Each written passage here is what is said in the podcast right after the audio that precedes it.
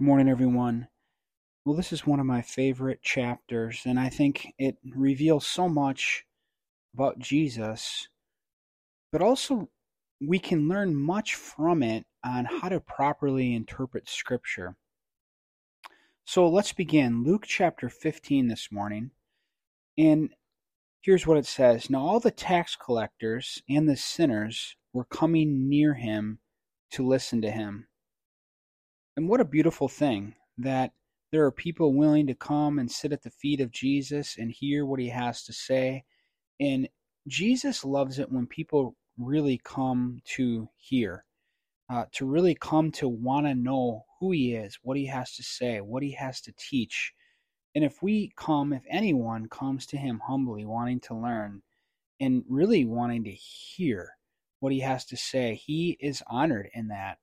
Uh, and, and, and wants to see lost people be found. Um, but now listen to this. Both the Pharisees and the scribes, so now these are the religious leaders and legalistic leaders, and they're seeing the sinners and tax collectors around him, and they begin to grumble. And this is so important to the entire chapter, the setting. And anytime you read the Bible, you, it's really important to take a look at who is in the audience and how the audience of the passage impacts the interpretation. Now, when I mean audience, this is the the scene of the audience. Like um, the audience sometimes can be looked at, or the recipients, like who was the letter sent to or given to, like who was Luke. You know, Luke was writing to Theophilus, but writing to give an account really to anyone who wanted to understand who Jesus was and what Jesus did, and he was writing a, an orderly account. But so so his his his recipient Luke was Theophilus and anyone who would read this letter. But now in this scene, he's with tax collectors and sinners, and there's Pharisees and scribes grumbling about the fact that Jesus is eating with them. So that's gonna shape what's being said in this entire chapter. So they were saying, the scribes and Pharisees, in criticism of him, this man receives sinners and eats with them, because they would not want to hang out with tax collectors and sinners or Gentiles. They would want to keep themselves pure and uh, not associate with the world. And, you know, there's a place for that because we don't want to become like the world but yet we're supposed to win the world to Jesus.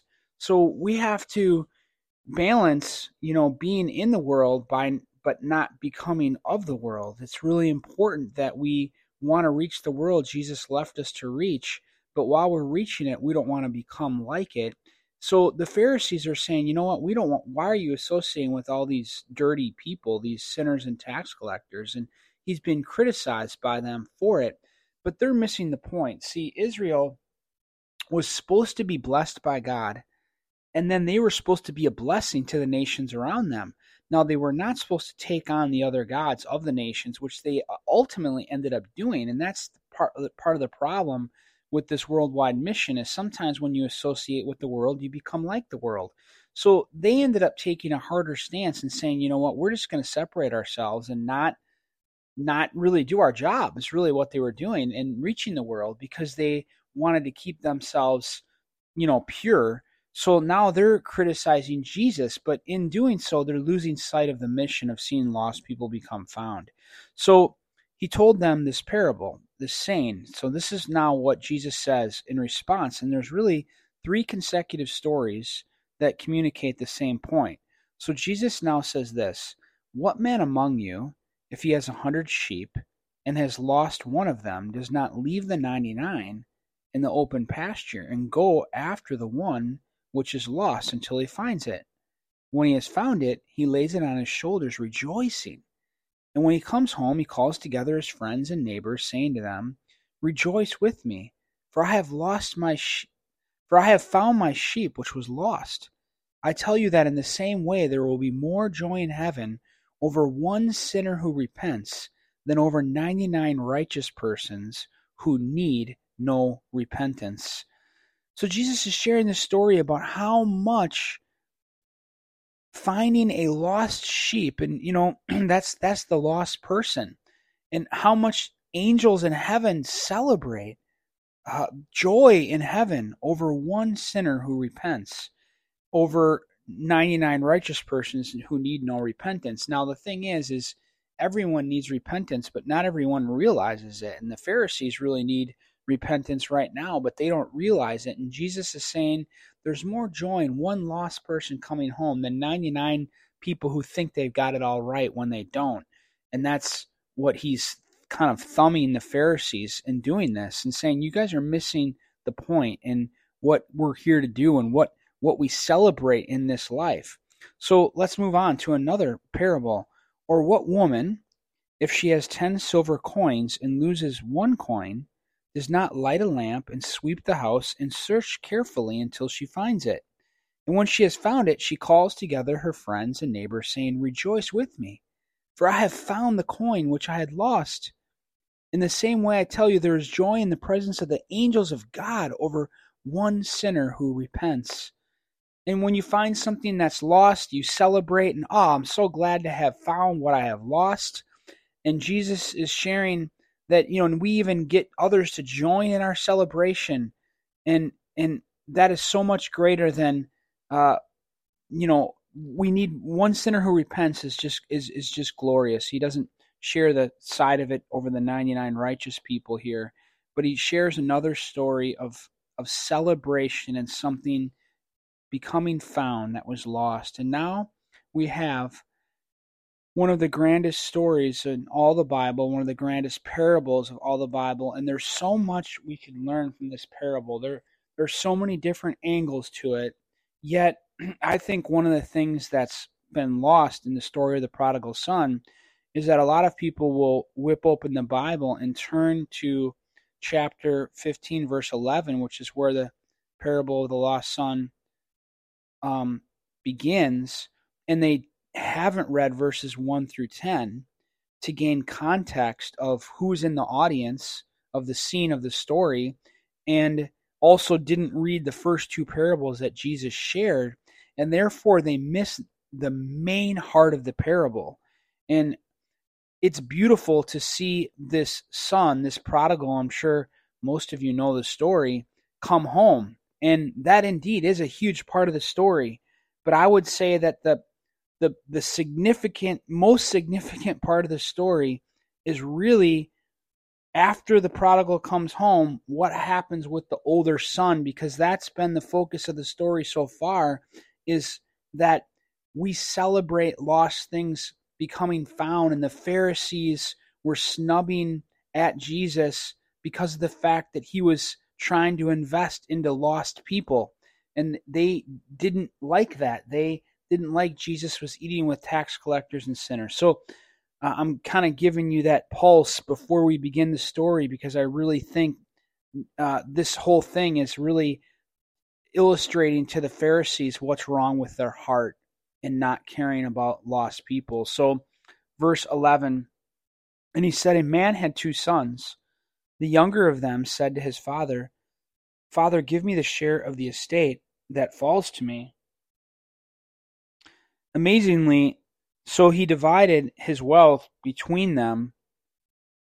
And, you know, when this son wanted to go his own way, you know, there's not much you can do. I mean, uh, God let him. Now, what, what's amazing is that he even gave him half of the estate on his way.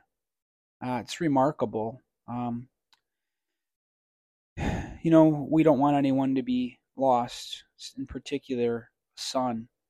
And, uh, but ultimately, you know, people have to choose whether they want to come to Jesus or not. And as we see here in this parable, there's there's consequences, and actually, those consequences are are are good.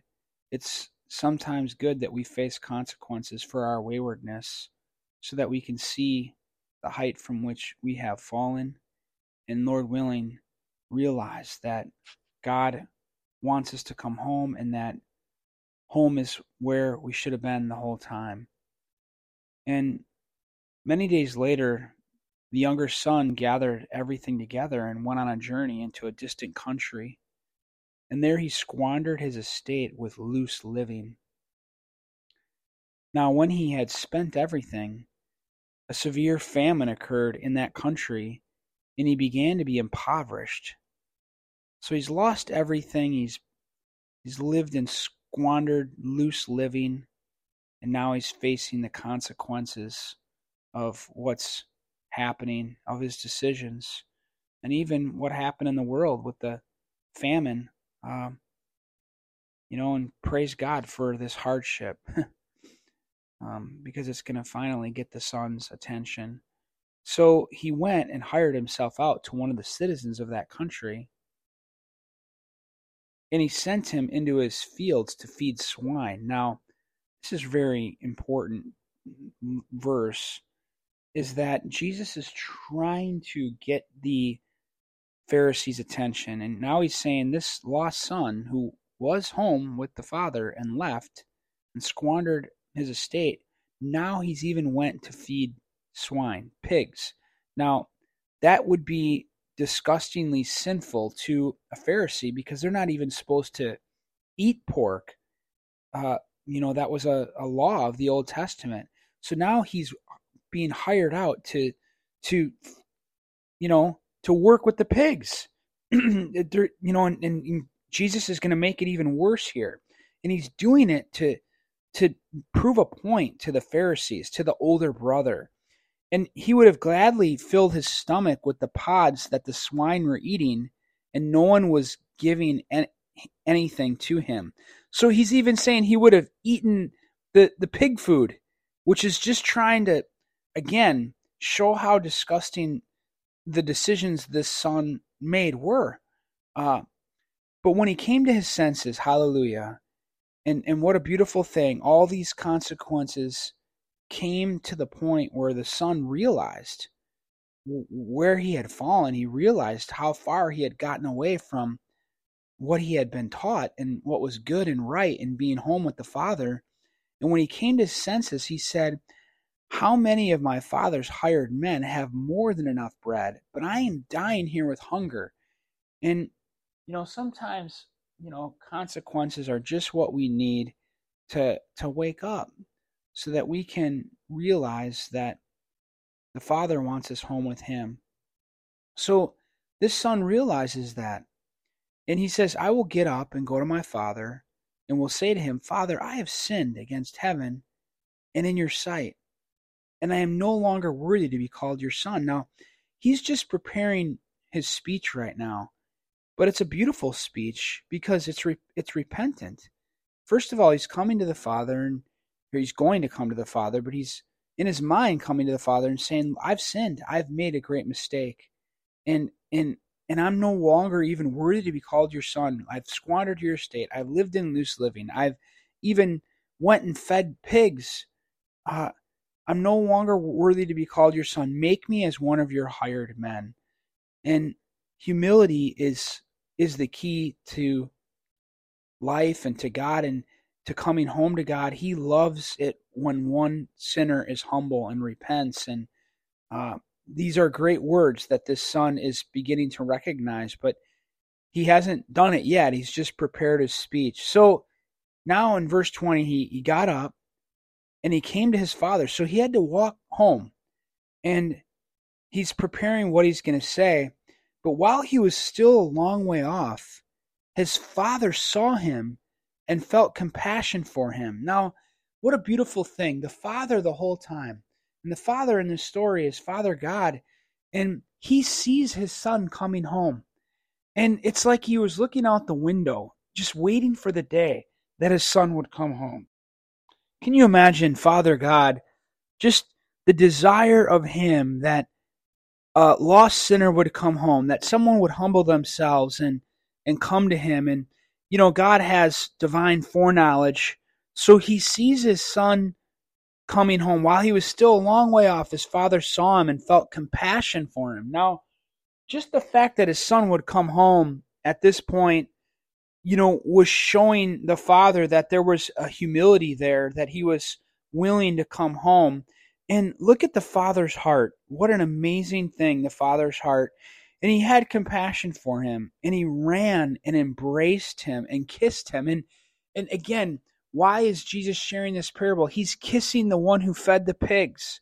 He's he's kissing and running towards and for a father like that to run uh, a religious leader to run and then kiss a sinner the the older son would just be the pharisee in the story would just be like oh why would you do such a thing and when he he kissed him and the son said to him so now the son is finally gonna uh, begin his speech and the son said to him father i have sinned against heaven and in your sight and i am no longer worthy to be called your son and the father like interrupts him. He isn't even able to finish his feet, his speech, excuse me. But the father said to his slaves, "Quickly, bring out the best robe and put it on him. Honor, honor this one."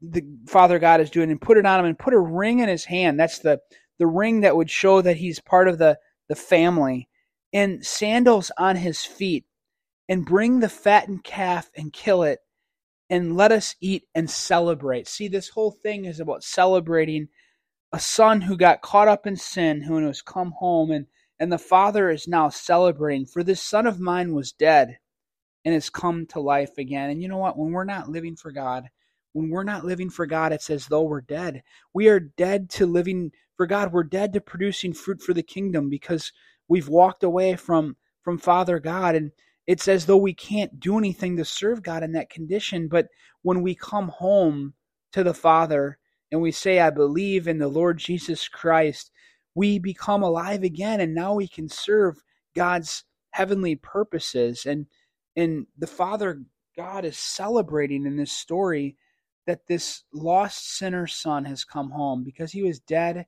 and he has come to life again. And you know, that's one of the greatest tragedies of of of being away from Father God is that we can't live out our true purpose. God has given us true purpose to live for the King of Kings and the Lord of Lords and to serve his kingdom. And it's very sad when a son, a person doesn't embrace Jesus because then it's as though they really can't live for what they were designed to live for. But when they come home, God forgives them and celebrates them coming home and now they're alive again and they begin they can begin to live for what they were created for and that's to serve God. So they begin to celebrate he was lost and has been found verse 24 and they began to celebrate. And just like the other two parables of the story when something comes home from being lost and comes back into the father's house there's celebration. And now we're going to get the reaction of the older son. Now, who's the older son in the story? The older son is the Pharisee. See, back in verse 1 and 2, where were we? Now, all the tax collectors and sinners were coming near to listen to him, but the Pharisees and scribes were grumbling, This man receives sinners and eats with them. Do you see? So now the story flips, and he's going to show the Pharisee who they are. They're the one that are complaining about the wrong thing. Jesus is investing into people so that they can be found. And the Pharisees are staying to themselves and thumbing their nose at Jesus and looking down on everyone else. And now the older son is going to represent this Pharisee. Now his older son was in the field, and when he came and approached the house, he heard music and dancing. And he summoned one of the servants and began inquiring what these things could be. And he said to him, Your brother has come, and your father has killed the fattened calf, because he has received him back safe and sound. Even the servant got it and understood that this was a special thing that this lost son came home safe. But he became angry. This is the older son now, like the Pharisee. But he became angry and was not willing to go in. He wasn't even willing to go and celebrate. And his father, and listen to the father's heart. How cool is this? And this father came out and began pleading with him. He didn't just ignore the Pharisee or the older son, but he answered and said to his father, Now this is the older son, Look, for so many years I have been serving you, and I have never neglected a command of yours. and see how the Pharisees were like, We've done everything right. We are self righteous. And is it is it even true that this older brother never neglected a command? Maybe in his mind, but I, I don't know if that is even true. Just like is is the Pharisee lived a perfect life? They thought they did, but really they were far from the heart of God. And he says, I've never neglected a command of yours, and yet you have never given me a young goat so that I might celebrate with my friends. But when this son of yours came, who has devoured your wealth with prostitutes, you killed the fattened calf for him. And the father said to him, Son, you have always been with me, and all that is mine is yours. But we had to celebrate and rejoice, for this brother of yours was dead, and he has begun to live, and was lost, and has been found.